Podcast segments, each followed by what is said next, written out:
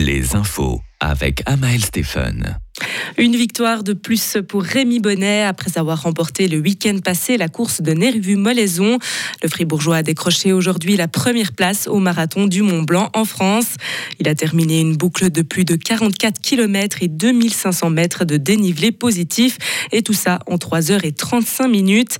Spécialiste de course en haute altitude, Rémi Bonnet s'est imposé en prenant la tête du peloton dès les premiers kilomètres. À Berne, un homme a été retrouvé sans vie sur l'autoroute A1 ce matin après avoir chuté d'une montgolfière.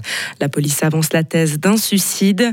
Selon les informations actuelles, la victime se déplaçait en montgolfière et a chuté de la nacelle directement sur l'autoroute.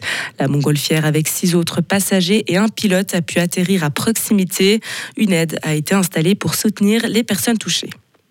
Les villes de Suisse déclarent la guerre aux îlots de chaleur, un phénomène urbain où la chaleur devient très élevée dans des endroits qui manquent de végétation. Et le changement climatique risque d'intensifier ce phénomène.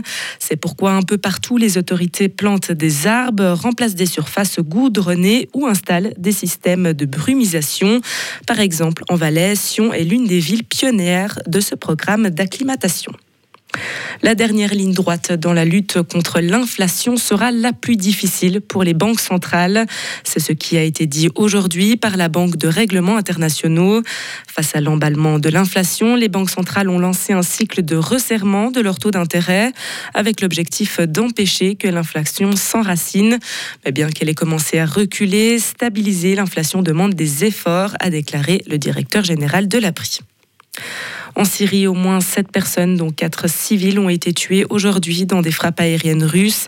Selon l'Observatoire syrien des droits de l'homme, 20 civils ont aussi été blessés.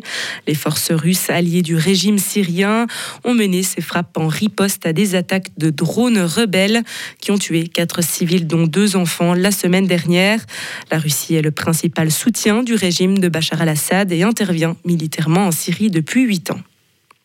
La question du genre se pose aussi dans l'orthographe, allemande. Doit-on faire usage de l'astérix ou des deux points pour inclure tous les genres dans un mot? C'est une question qui fait débat dans le monde germanophone. Le 14 juillet prochain, le Conseil d'orthographe allemand doit se prononcer. Il compte 41 représentants de sept pays différents. Le Conseil devra déterminer ce qui est correct du point de vue orthographique et par la suite, il y aura des discussions dans chaque pays.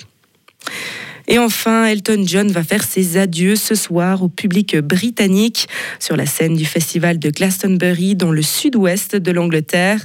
La star de 76 ans est sur le point d'achever sa tournée mondiale pour dire au revoir à son public.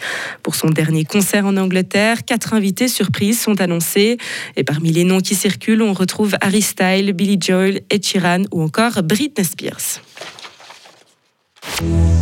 Retrouvez toute l'info sur frappe et frappe.ch.